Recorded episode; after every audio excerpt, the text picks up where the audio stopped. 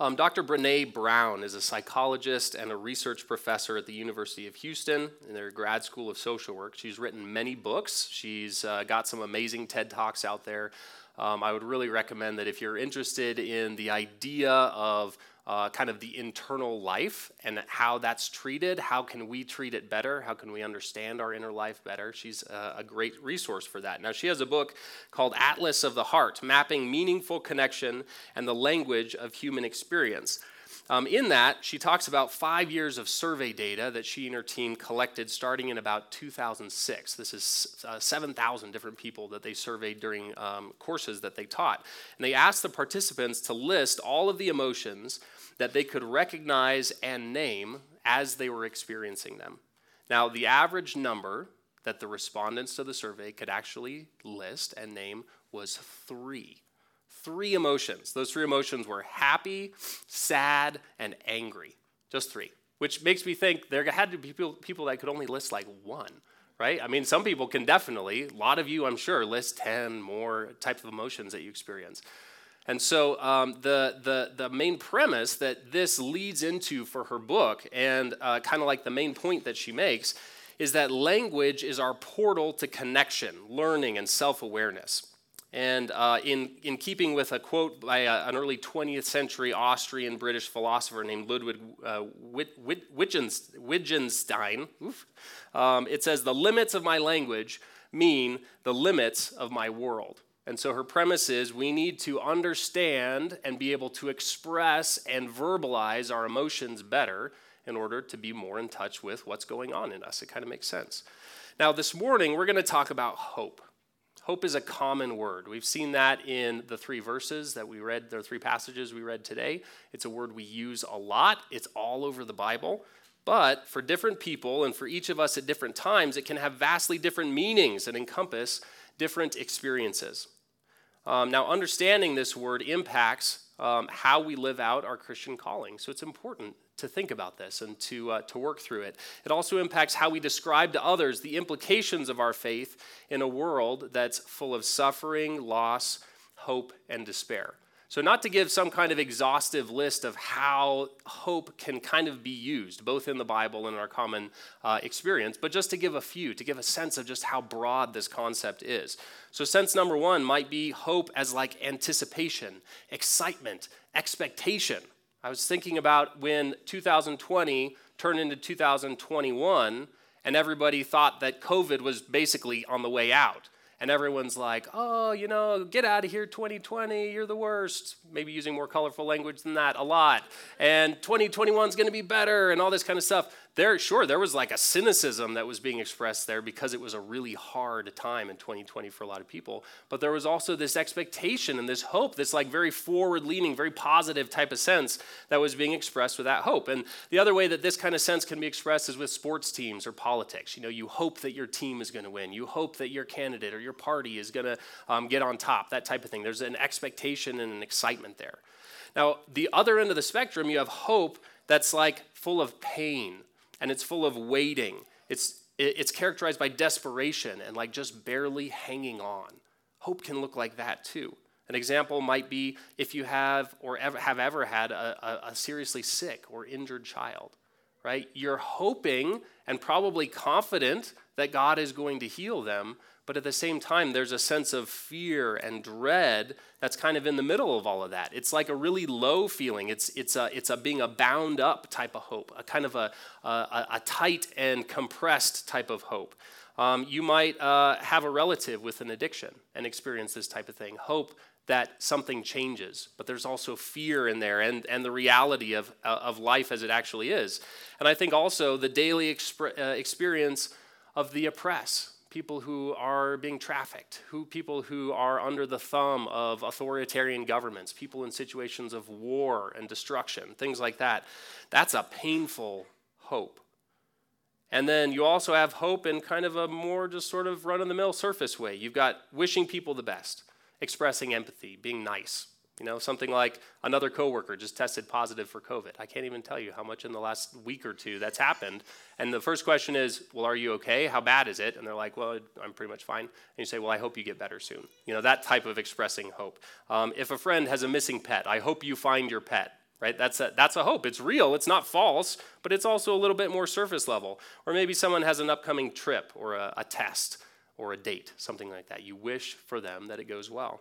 So hope kind of spans across this like massive area for us to try to understand what we're talking about. Again, both in our lived experience, how we say hope, how we do hope, and then also how the Bible talks about it. Now, even in the aftermath of something we're hoping for, if it ever actually resolves, because we all know there are things that we hope for that don't ever really actually uh, resolve, or it takes years and years and years, and, and it's hard to see how it resolves. But even if it does, that can involve some very different emotions. So if there's a positive outcome, you know, the thing we were hoping for, it actually happens, we might have elation. There might be disbelief. You know, that's, that's kind of a, a natural reaction, like, oh, I can't believe that whatever happened. Um, a disconnection sometimes can happen, or a sense of apathy, like, I, I, this happened, I've been wanting this for so long, what do I even do now? It's not a negative thing, but it's the reality of like sometimes it takes a little bit for us to catch up to what we've been hoping for when it actually happens. And then there could also be if you have a negative outcome. Obviously, the thing you're hoping for doesn't happen. What does that look like? There can be sadness, obviously, despair, shame, apathy, also, but more in the sense of, well, uh, what did it ever really matter anyway? We can convince ourselves that what we were hoping for and feeling potentially very strongly for a long time, well, I guess it didn't really matter anyway, right? We can convince ourselves out of uh, the, the reality or out of the power of that hope. Now, in trying to sort through all of this and what we're going to talk about a little bit today, we need to consider this humbly because in the Bible, hope really matters. In the Old Testament, there was hope for posterity or hope for a promised land, hope for deliverance, hope for a Messiah. And in the New Testament, same types of hopes, but hope for redemption, maybe restoration. It's kind of flavored a little differently. Hope for eternal home, hope for freedom from sin and death. All of these things are like everywhere in the Bible. If you look for it, you will see whether it's named as hope or not, you're going to see it all over the place. We're also commanded to hope. In Romans 12 12, it says, Rejoice in hope. And in Hebrews 10:23 it says let us hold fast the confession of our hope without wavering. Now, the hard thing about those commands is hope is a feeling, isn't it? How can we be commanded to have a feeling? That seems challenging to me. Um, but it, you know, even if that kind of makes it feel impossible, I think we can also remember that it's a mindset too. And so we need God's grace in the midst of this mystery where we have our weakness and Christ's strength, our inability and his ability. I can do all things through Christ who strengthens me, even when it comes to my emotions, amazingly enough. Now, in, in, in, in, like I think in a very real way, that humility has to acknowledge the problem of pain and suffering. And so that problem is uh, that God is good. That's what we proclaim. We proclaim that He's conquered death. We proclaim that He, uh, you know, has a plan. And yet there is devastating pain and suffering in this world. And the world looks at that, and that's evidence that this whole thing about God is a total crock, right? How could Christians say that God is in control and that He's good, and yet all of this awful stuff is always happening, right? Everything that you hear in the news every day. So we have to approach this with humility. Why should anyone have hope? And that reality, that reality of pain and suffering, should obliterate in us any temptation to simplicity or flippancy or cliche when we're approaching the uh, like the longing and the hope and the lament that we see around us and that we may um, be given the opportunity to like step into with somebody else in our lives so in, in going through today's passages, you know, this, this will be inadequate, I promise. Like this is not going to be some comprehensive treatment of hope and how we live it out. Um, there's a massive breadth to this, and I acknowledge this now. But I'd like you to be looking in these passages and what we discuss for aspects of what we need to understand in order to understand biblical hope. So, a few things. If you want to uh, take a note of it, you can kind of be uh, looking for this. We're not going to go point by point, but you'll see this kind of sprinkled throughout. You've got the need for hope. I've already talked about this suffering, injustice, pain, brokenness. The response to hope. We respond with lament, with longing, at times with faith and expectation. And the object of hope, Jesus, his mercy, the comfort that he offers us and gives us, restoration, and the promise of his eternal presence. So let's get right now into uh, Lamentations. We're going to go through uh, each one of these individually. And just again, hope is a really broad topic. It's not going to fit into neat categories. But stay with me here today. So in Lamentations, we see that hope doesn't mean much if something isn't wrong right now in verses 19 and 20, they don't start in a vacuum, right? The wormwood and the gall, this incessant experience of bitterness that the author is presenting, it's the norm as far as he's concerned. The whole book, that's all it is. That's all Lamentations is, except for this tiny little section that we're reading in here. So don't think that every chapter in Lamentations is like, here's the bad stuff and here's the good answer. It doesn't really work like that. This is the only part in the whole book where you see that. Now, um, all the books, all five books of Lamentations, are all acrostics, which means that they have 22 verses, one each for each letter of the Hebrew alphabet. So it goes one verse each letter. But in chapter 3, there's 66 verses. So you get a triplicate effect there. You get three verses for each letter, and then it goes goes down the Hebrew alphabet. And so, in a sense, uh, chapter three is kind of giving a heavier emphasis by doing that, right? Like it's not, it's not, I mean, it's the middle of the book, right? And it gives a heavier emphasis to the point of the book, and that's really what we're looking for.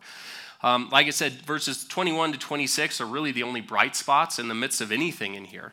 Um, but what's amazing is that that little glimmer of hope does not displace or end lament. It's not really presented as the answer. It is the answer, right? It is the way that we can look to God for how He answers our despair and answers our pain. But it doesn't mean that that pain or the reason for the lament goes away. It's instead what the, uh, the Jesuit uh, priest, Daniel Berrigan, calls a rare and tentative smile. Sometimes in lament, we have that. We have a rare and tentative smile. And I think we need that too. And it's something that we can help each other remember. Even if it's not answering the pain, even if it's not trying to change it, we can smile knowing that God is faithful. It acknowledges that sorrow is real and weighty, but it is not the final word. That's what we're acknowledging. That this, this pain, this sorrow, what we're lamenting is real. There's no changing that, except it's not the end. And God will change that in the end. Now, many times in the Bible, hope focuses on eternal hope. Okay, so a lot of, particularly in the New Testament, you see a lot talking about our hope in Christ's return, our hope in his future kingdom, our hope in the redemption and recreation of all things. But in this section, it focuses a lot more on God's characteristics. So in verse 22, you see his steadfast love and his unending and continually renewed mercies. I loved that, uh, you know, they are new every morning. His, his mercies never end, and yet they renew. So there's something new that's happening there every day if we look for the way that God's mercy works in our lives. In verse 23, we see his great faithfulness. In 24, it's a, a, a kind of a presentation of provision and inheritance, that portion re- we receive from God. Um, and in verse 25, we see that God is responsive to us, He does hear us. Hope is not just for the future, but it's also for now. But the object of that hope is on God Himself. These characteristics, those things about God that it teaches us, those things about Him that we hope in, that's, that's what the object of hope is, not in some kind of gain that we receive or some kind of good that God might bring to us. There's nothing wrong with those things. But what we're hoping in is God Himself. And for us, in the new, in the new uh, uh, covenant of grace, the hope in Jesus Christ. So, waiting is part of both the, pro- the process and the practice of hoping in God. And you see this uh, in Lamentations 3. So, it's not just waiting, this is toward the end that I'm talking about here, not just waiting, but waiting quietly, even. So, there's a present and an ongoing quietness, a, a not giving up, but not getting frantic either. Um, and it's, uh, it kind of begs this question um, when can we be quiet? How is that possible? Well, I think it's when we know that we've been heard. And we know that in our lament, in our prayers, we know that we are heard by God. That is a promise He gives us. And so, knowing that we've been heard, even if the thing that we're, we're praying about doesn't change, it can give us the ability to be quiet before God and continue to hope in Him. Now, uh, lastly, in verse 21, uh, we see this mindset of hope that I talked about. You know, the emotion of hope, but the mindset of hope as well. It says, But this I call to mind, and therefore, dot, dot, dot. So there's will and intention that's represented here, but you need to read carefully that this is not a strident or an egotistical will. This is not uh, uh, kind of like convincing myself that I'm better than all of this suffering. This is not convincing myself that, well, we will overcome this and th- this pain won't be here anymore because we've worked against it or we've fought it down or whatever that might be. Again, Father Berrigan says the imagery, particularly focusing a little bit before where we started in verses 16 to 18, or, or representing all that lament in the rest of the book of uh, rest of the book of Lamentations, it says the, this imagery couldn't conjure up anything besides submission. There's all of this picture of the man down on his face, ground into the dirt.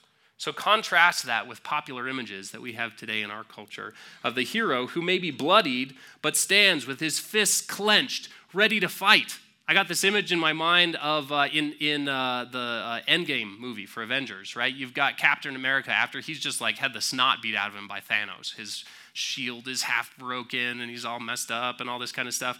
And he like you know does one of these like stands up and then he tightens the thing on his shield and you know he says avengers assemble and then they go and they beat thanos. It's that that kind of thing. That's the popular message of what hope is right?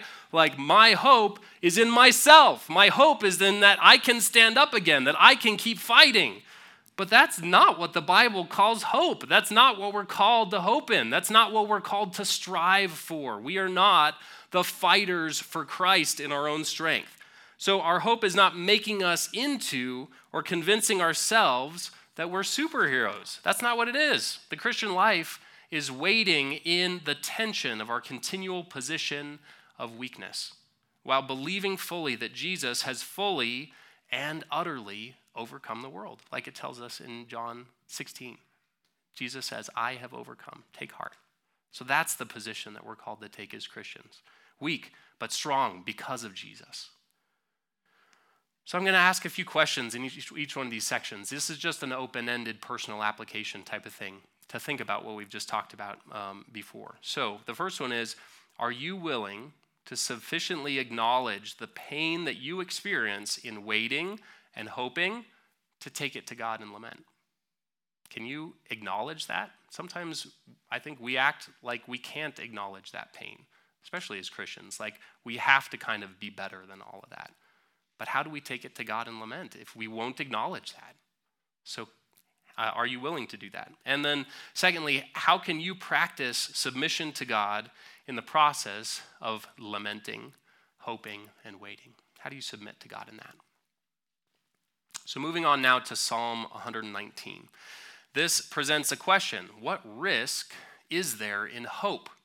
You'd think we're talking about hope in God, right? The eternal creator, high above all. His, uh, the train of his robe fills the temple, that kind of God, right? How could there be any risk in hoping in him? Well, um, Psalm 119 is called a psalm of the Torah. So the author loves God's word and the law, right? That's kind of what 119, longest psalm, um, you may know, uh, it talks all about the author's love of God's law. The starting point in this book, and the starting point for the verses that we read today, is the conviction that uh, uh, not only uh, is God's word true, but it's also good and it's beautiful. In verse 113, he says, I love your law. In 114, I hope in your word. And the author was talking about the Torah, right? That's what it means, in your word. For him, he's talking about God's law. Um, in 115, he tells evildoers to leave so that he can continue to obey God's law. It's not get away from me, evildoers, so that I'll have some peace. It's that so that I can continue to obey God's law. Um, there is a strange note in the middle, though, and this is what we're going to mainly talk about today. Um, in verse 116, it says there's a risk of shame in that supposedly rock solid hope. What? What does that even mean? It says, Let me not be put to shame in my hope. It's really interesting. So, what shame could there be? Have any of you heard of Pascal's wager? Yeah, Joanna certainly has. I know a lot of you probably have. It's a philosophical argument that says the risk of believing in God and living as though He exists is much lower than the risk of living as though He did not. So you compare a finite loss, like if I live uh, as a Christian ought to live, yeah, there are things that I'm not doing. You know, all of these, you know, moral type of things that I'm making the choice not to do. But that's just a finite loss, right? If I if if I end up being wrong, and I didn't do those things, oh well, it's just a finite thing. Whereas if I live as if God exists and he's real and I base my life on that, I have the prospects of infinite gain. So that's, that's basically the argument in the 18th century that Pascal made. It was a cost benefit analysis from the 18th century, is really what it was. I first heard this in high school, even though I had no idea that, what, that that's what it was. I was in a, a summer camp, and the, you know, the speaker presented that kind of challenge, but he didn't say, as Pascal presented, you know, he just kind of made it uh, sound like it was his idea. I was like, wow, what an interesting idea. um, but uh, here's the thing um, there are various responses to it, you know, various ways that either the Christian community, atheist community, whatever it is, they might respond to that type of argument. But here's the reality if my hope ends up being misplaced, I'm a chump. I lived my whole life for a lie. Now, again, there are various ways that you can respond to it. I'm not saying it's a bad argument, but internally, I think that's what it would feel like for me. If I lived my life in a way uh, that ended up being totally misled, I'm going to feel like a chump. Um, and moreover, it's not just me who's wrong, but it kind of means that there's an entire worldview that would have effectively led the whole world astray for centuries. And so, this is one of the reasons why that particular argument, at least today in the non Christian world, and I'll say particularly in the atheist world, that argument is not particularly convincing because it's like, well, yeah, that may be finite loss, but that's some pretty serious finite loss. Um, now, uh, I, I think even in the Bible, it reflects that sentiment about it. It says in 1 Corinthians 15 that if the resurrection didn't happen, then we of all people are most to be pitied. So, yeah, if we're to be pitied, that's shame right there, right? So, this shame, when he says, Don't let me be put to shame in my hope, I think that's a real like honest risk, right? I don't want to be put to shame because I'm hoping, and God, please let this not be stupid when I'm hoping in. So, just for a little bit of real talk here, isn't this a background fear that we experience as Christians in a lot of ways? I don't know if, if this is something that um, you deal with in your own heart and your life, but here are just some, um, some things that came to mind pretty readily for me. Um, I'm following God. But I've never seen someone become a believer, let alone been able to lead them to Christ. So, kind of asking this question Am I a chump? I stayed pure while dating, but my marriage still fell apart. I'm not saying all of these are true of me. That's obviously not true. I'm just saying these are the things that come to mind readily. I raised my kids to follow Jesus, but now they're atheists. God makes anyone in Christ a new creation, but good pastors keep abusing and having affairs. How is that possible? God is love, but kids are suffering, being abused, being shot, dying here and all over the world. So, how can we have hope in Jesus? These are all super hard questions. And they're the questions that the world, broken and twisted by sin, is asking. You know, maybe you're asking these questions too. The world is definitely asking these questions. So please don't fool yourself, Christian, that the right, the right response, quote unquote, um, it, it, that, that those right responses diminish the dreadfulness of what we and others are experiencing. Sometimes even a doctrinal or reformed or Western mindset can make us think that a true and hopeful response can and should reduce the original cause for needing hope in the first place. I.e., if you have the right kind of response or the right doctrine, maybe you don't have to lament as much anymore. But the work of the Holy Spirit, He's our comforter, right? It, that alone is what ultimately repairs, restores, and uplifts. We're called to cry out to God, to continue to hope in Him, look to Him, wait for Him, seek Him. Now, why do we have to continue doing that? Well, because it still hurts, because we still don't have answers, because those things are still happening, because we're still in the now and not the, the not yet, right? Now, we must continue to do all of those things also alongside those who are suffering. It's a form of following Christ's humility to rejoice with those who rejoice and weep with those who weep, as it talks about in Romans 12 15.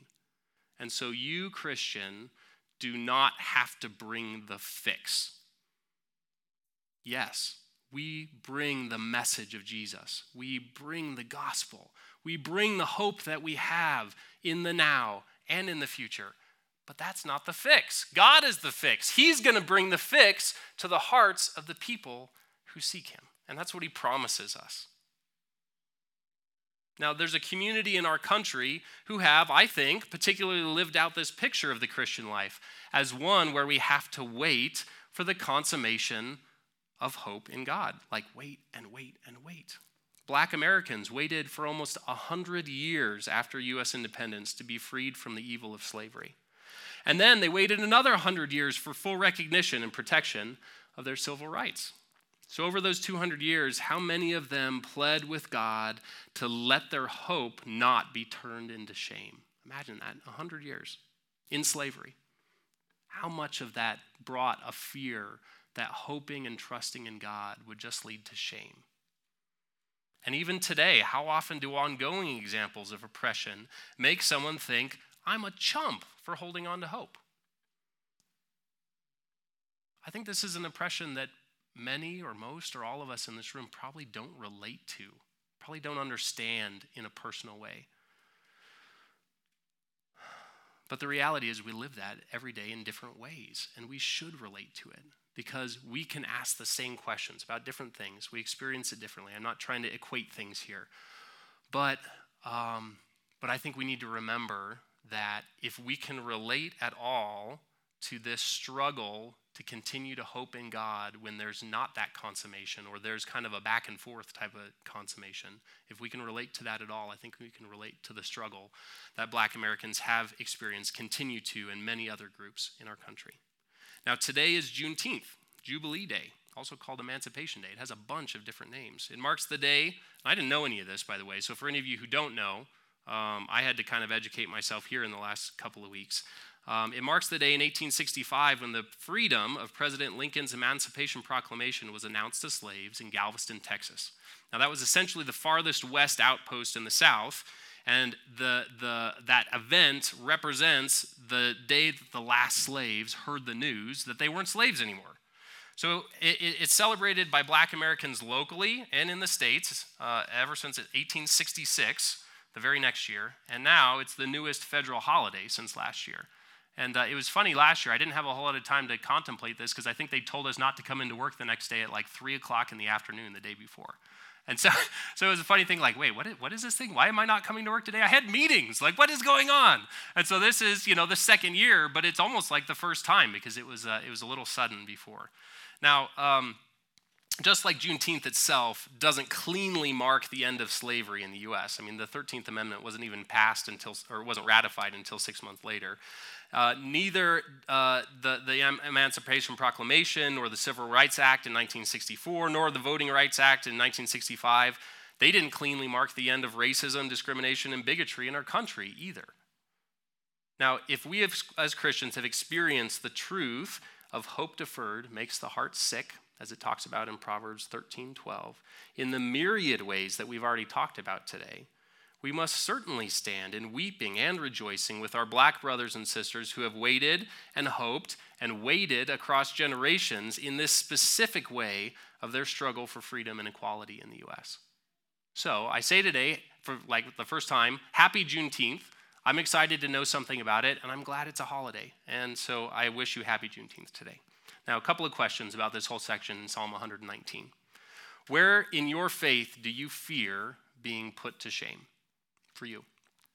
And how can we better operate as the body of Christ in continuing to wait and hope and wait with the suffering and with the, oppressed? How can we do that better as the body of Christ? Well, last section in Ephesians 4. Here we're called to hope. I want to acknowledge that uh, I, I, owe a lot of this material to Pastor Ryan Kelly at Desert Springs Church from a sermon back in 2013 of all, uh, all times um, from 1 Peter. So, great material there. I encourage you to check it out if you're interested. Um, but we're called as believers to a hope grounded in promises that cannot fail. We are able to hope because we've been sealed with the Holy Spirit. You see that in uh, the beginning of Ephesians, in uh, chapter 1, verses 13 to 14. Now, that sealing with the Holy Spirit is both experiential, it's a memory, i.e., something we can call to memory, it's a historical thing, it actually happened to us. That sealing of the Holy Spirit is proof to us that our hope is not in vain. And it's also spiritual because the Holy Spirit does a miraculous work in our hearts. And so through that miraculous work, we're able to continue to hope. Um, now, just as a side note here, there's Trinitarian language all through this section in Ephesians 4. So just look at that. It's amazing. You, you really, uh, you know, it doesn't say Father, Son, and Holy Ghost all in a row, but you really just see the, the, the, the fleshing out and the description of how God relates to us and calls us to relate to Him as Father, Son, and Holy Ghost. Now, um, back to the passage, we remind ourselves and each other of the things in, in verse 5 in order to, to maintain our hope. So, first one is one Lord. Who is the object of and the fulfiller of our hope? That's Jesus. So, one Lord, one faith. What and unto what did we believe? We have to remind ourselves and each other of that. And one baptism. This sacrament is both a mile marker and an evidence for our hope. So we look at our baptisms. We, you, you see this when we baptize children in this church is we say, we will remind these kids as they grow older. We will remind them if they're tempted to turn away. We'll remind them that they were baptized. And we can do that for each other too. Even if we weren't there for it, we can ask each other, what was your baptism like? When did you get baptized? And when there's times of doubt, times of, uh, uh, of, of fear, times of um, like kind of clinging on to hope, we can remind each other of our baptisms, just like we remind each other of Jesus and our faith. And then in verse 6, this section ends with the Father's attributes toward us. So on Father's Day, it's also a reminder of how fathers are, are ordained to operate in their children's lives. So I just wanted to talk about that a little bit. Um, you've got three things overall, through all, and in all. God the Father is being spoken of with all of those. So overall is a, a positional description, it's his authority. It's also his responsibility. The father has responsibility over the household. God the Father has responsibility over his people. Through all is kind of an active presence. I really had to, to, to dig, kind of dig into this one because I didn't understand how would God the Father be through us. Well, imagine that motion of through, active presence, nurturing, inspiring purpose, even work. So, fathers, think about how that plays out in your, uh, your interaction with your own kids. You're not just having positional authority, you're not just uh, emphasizing rules and responsibility, you're also nurturing and you're teaching them to have purpose in life and you're helping them to know how to work well. And lastly, in all, God is in all, He's indwelling. There's an abiding, there's a heart connection right there. There's an unconditionally holding on to us aspect of it. And so, fathers, how can you do that in your sons' lives or your daughters' lives? In the lives of the children that God has put in your path to show them that you are abiding with them and you're unconditionally holding on to them.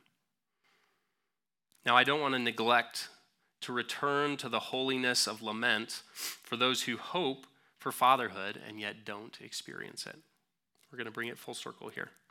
Those longing for marriage and the opportunity to raise children but don't have it, those longing for children but can't conceive, those who grieve the death of children and who wait to meet them in heaven when the last enemy to be destroyed is death. I weep with you. I wait with you. I hope with you. In our hope in Christ Jesus, we will not be put to shame. So, all of you, I just want to remind you of that. So, last questions today. When was the last time you encouraged yourself or another in the twin promises of God's character now, today, and his eternal promises for later? And then for fathers, a question for you How is God, your Father, doing a holy work in you to bless and sanctify your children or the children that he's placed in your life? In conclusion, we see in 1 Corinthians 13 13 um, uh, Paul is speaking of all of the things that will pass away. And it says, So now faith, hope, and love abide, these three, but the greatest of these is love. And the implication there is that faith and hope both pass away, at least in the way that we experience them here on this earth, and only love remains. Hope is, is a core element of our Christian identity and walk. But even so, even with it being that core thing, it's a temporary thing.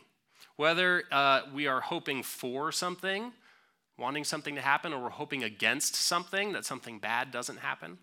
Whether it's an uplifting hope, something that brings us into anticipation and excitement, or something that has a desperate and tenacious sense to it, a just barely holding on by the, by the skin of your teeth. When we see Jesus, we won't hope anymore. And the reason is that we will know fully and be known fully, and He will wipe every tear from our eyes. Pray with me now. God our Father, thank you for being the rock of our hope. Thank you for giving us Jesus and the Holy Spirit so that today we can have hope. We can have hope for the sanctification, the work that you're working in us every single day, both in us individually, in us corporately, in our community, and in this world, Lord God. And maybe most importantly, God, we can hope for a time where all of these, uh, these elements of sin and death that we experience every day, the degradation of it, the brokenness of it, the despair of it, when all of those things are swept away in the majesty and the righteousness and the rule of King Jesus. So I pray now that you would give us all hope, hope that would overflow, hope that would um, extend to those in our lives, hope that might encourage God, hope that acknowledges that it's hard as we wait on you as we wait on you, God, as we wait on you. In Jesus' name, amen.